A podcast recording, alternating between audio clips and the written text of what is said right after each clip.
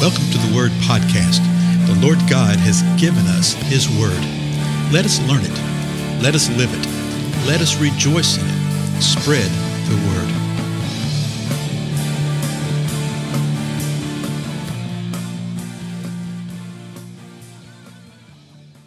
Blessings, everybody. This is Dale. Thank you so much for joining with me on the Word Podcast today.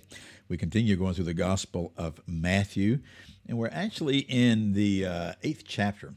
And we saw in the previous episode, in verse 18, that it says this: "Now when Jesus saw a crowd around him, he gave orders to depart to the other side of the sea."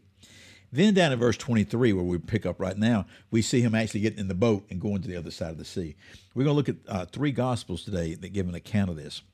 Verse 23 says this: "When he got into the boat, his disciples followed him. And behold, there arose a great storm on the sea, so that the boat was being covered with the waves. But Jesus himself was asleep. And they came to him and woke him, saying, 'Save us, Lord, we are perishing.'" So they're out in the middle of a very large lake, okay, a sea. And this storm comes up. And I feel sure if you've been in church for any period of time, people always like to sort of launch on, giving geographical details and meteorological insight into the Sea of Galilee, all that kind of stuff. That storms pop up real quick. Well, they do. This storm right here, though, was probably at the behest of Satan. And you say, "Oh, he can't do that." Oh, really? Yes, he can. And yes, he does. You better believe it. Go read the book of Job, right? Now, verse 26, listen how Jesus replies. He said to them, "Why are you afraid, you men of little faith?" And really, that word afraid means cowardly. "Why are you cowardly, you men of little faith?" Verse 26 continues. "Then Jesus got up and rebuked the winds and the sea, and it became perfectly calm." Literally, it means a great calm occurred. And you notice he rebuked the wind, he rebuked the seas, and he had rebuked the demonic powers. Verse 27, "The men were amazed and said, 'What kind of a man is this, that even the winds and the sea obey him?'" Now listen to Mark's account of this. This is out of Mark chapter 4, verses 35 through 41. It says this: "On that day, when evening came, he said to them, 'Let us go over to the other side.'" Verse 36, "Leaving the crowd, they took him along with them in the boat, just as he was.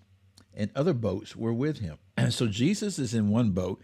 There's other boats traveling with him.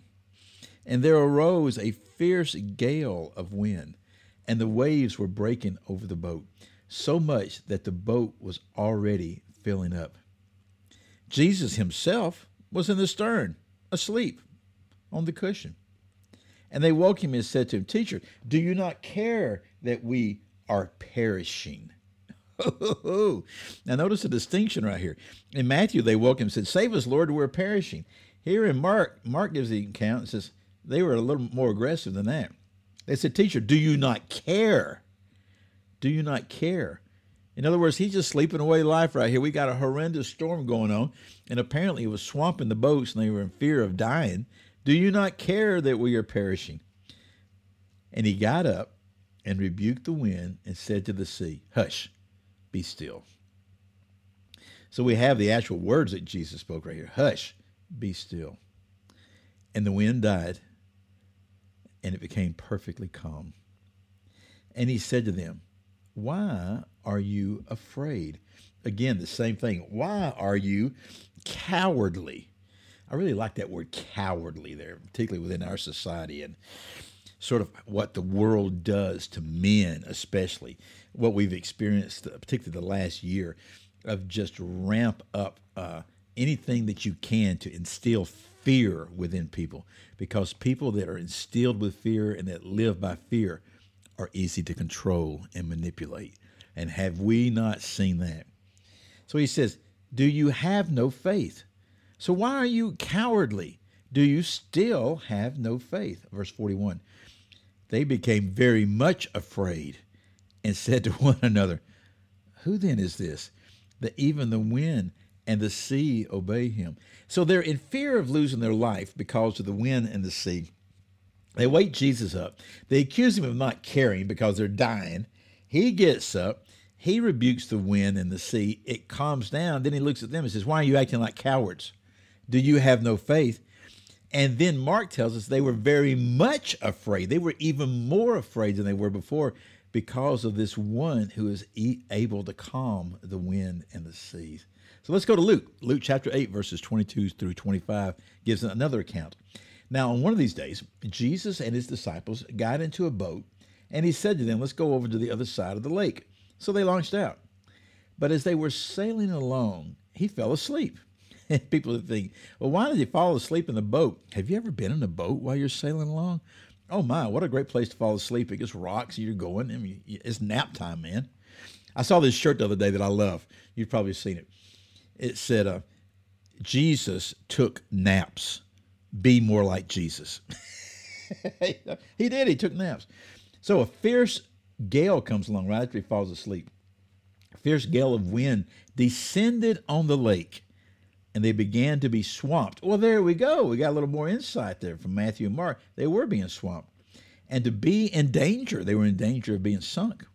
They came to Jesus and woke him up, saying, "Master, Master, we are perishing." And he got up and rebuked the wind and the surging waves, and they stopped, and it became calm. And he said to them, "Where is your faith?"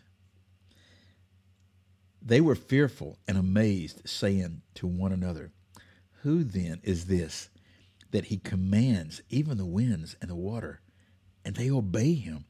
See, they were learning who Jesus was. They thought they knew who he was, but they had never seen this kind of thing happen. They'd seen him heal people. They'd seen him deal with demonic stuff. But to deal with things that we want to refer to in the natural, the winds, the waves, a storm, to stop them immediately by a word. Now you notice Luke doesn't mention that they were... that Jesus confronted them about their cowardice. He doesn't say anything about that. But when you put together Matthew, Mark, and Luke to see what is going on right here, you see the intensity of the fear within the disciples because of the situation and the circumstance. Do we not do the same thing, folks? We do the same thing. And then we come along, we cry out to God, "Lord, help me, Lord, help us. Do you not care if I'm dying?" Oh, we do the same thing. Perhaps the Lord might, confront us about our cowardness, our lack of faith. And all three of them, he says, "You men of little faith," in Matthew. And Mark, he says, "Do you still have no faith?" Luke, he says, "Where is your faith?" Well, faith in what? Why the whole faith with all three of these? Jesus is saying this. Do you have faith in the situation, the circumstance that you're seeing? Or do you have faith in God, that he's going to take care of you, that he's going to watch over you? Where is your faith? It's a great question for us today. Well, again, I'm Dale. Thank you so much for your time, and I'll see you in the next episode.